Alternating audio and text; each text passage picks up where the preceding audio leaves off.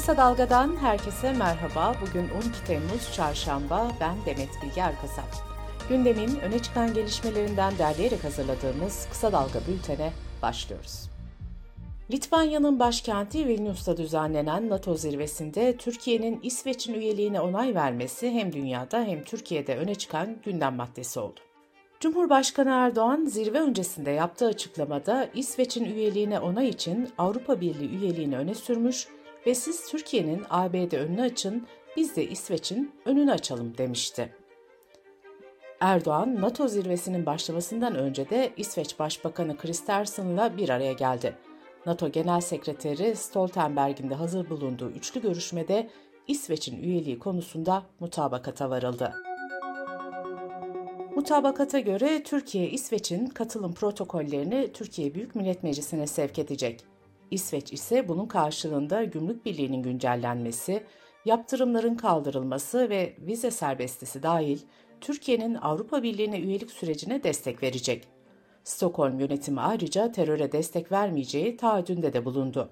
İsveç Başbakanı mutabakatın ardından yaptığı açıklamada terörle mücadelede ve organize suçla mücadelede kararlıyız dedi. Avrupa Birliği, Fransa, Almanya ve İngiltere'den de olumlu mesajlar geldi.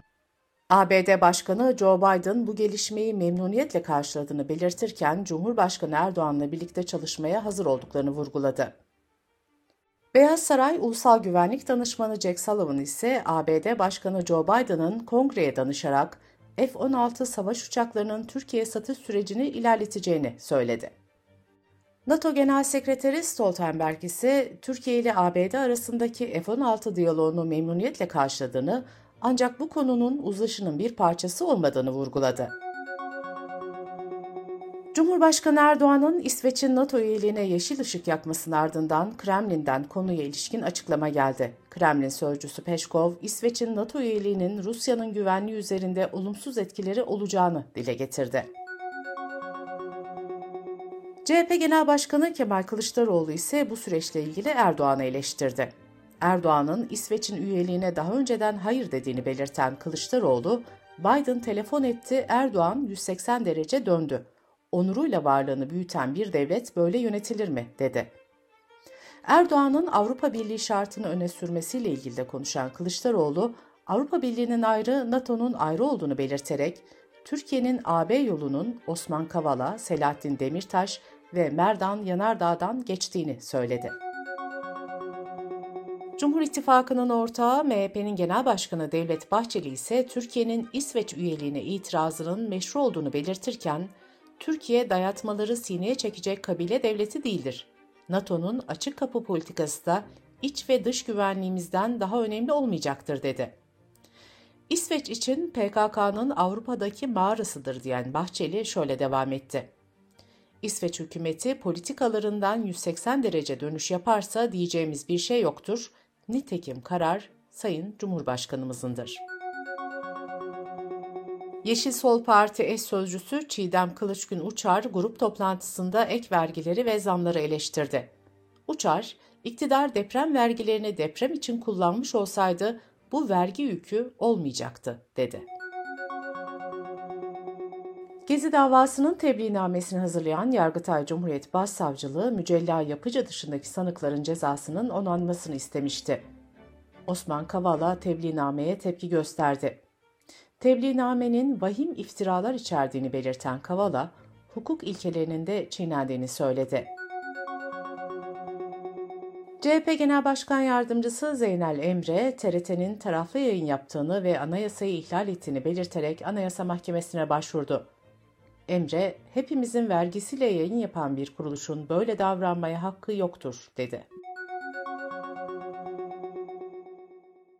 Türkiye İşçi Partisi sözcüsü Sera Kadigil, kültür sanat etkinliklerinin hedef haline getirilmesini meclis gündemine taşıdı. Kadıgil, Kültür ve Turizm Bakanı Mehmet Nuri Ersoy'a saldırıya uğrayan ya da iptal edilen etkinliklerle ilgili bakanlığın bir girişimi olup olmadığını sordu.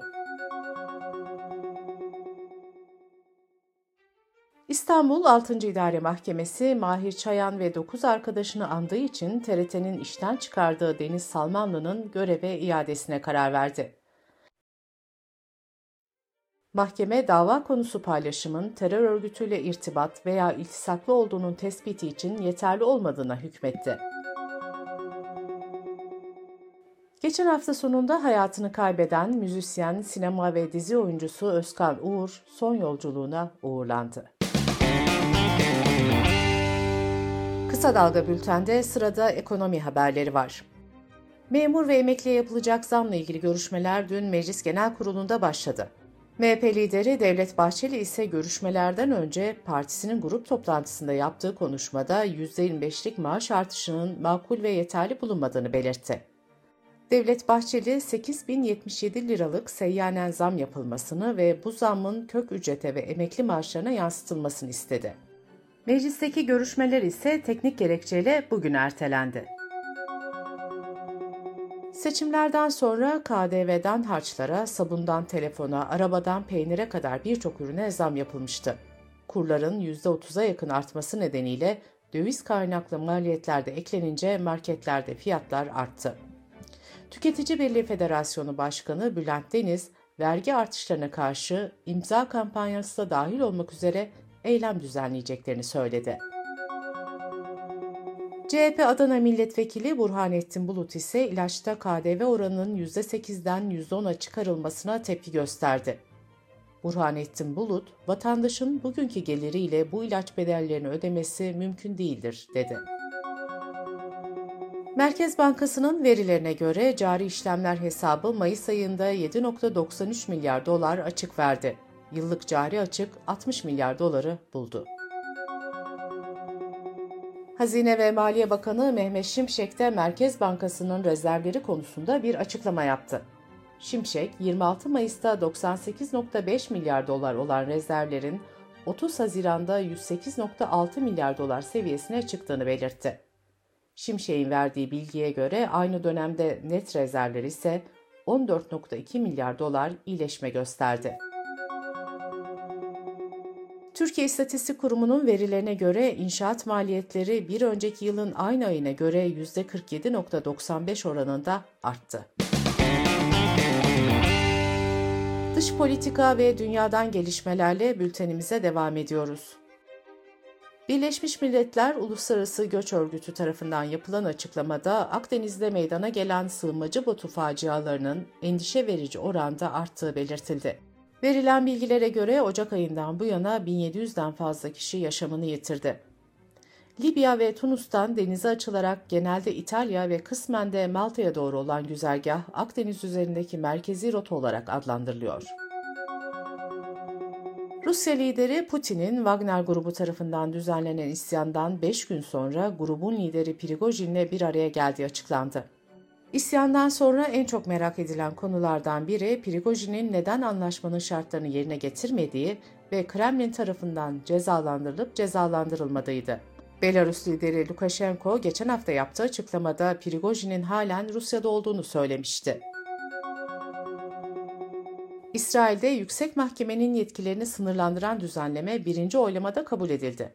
Tasarının yürürlüğe girmesi için iki oylama daha gerekiyor. Yargı düzenlemesine karşı çıkan binlerce İsrailli sivil itaatsizlik eylemlerine başladı. Protestocular İsrail'de hayatı durma noktasına getireceklerini belirtti. İsraillerin tepkisine neden olan tasarı yüksek mahkemenin yetkilerini sınırlandırıyor ve iktidarı yargı atamalarında söz sahibi yapıyor. Dünya Meteoroloji Örgütü küresel deniz yüzeyi sıcaklıklarının Mayıs, Haziran ve Temmuz'da rekor seviyeye ulaştığını ve bunun daha da artacağını bildirdi.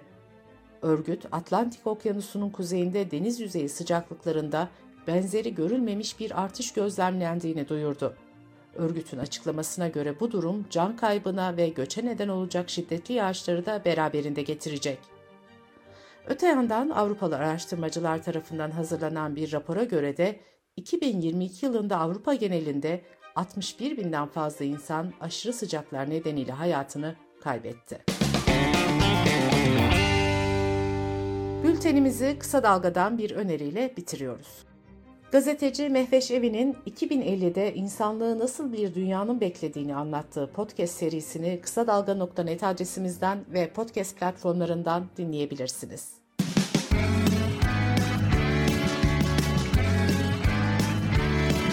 Kulağınız bizde olsun. Kısa Dalga Podcast.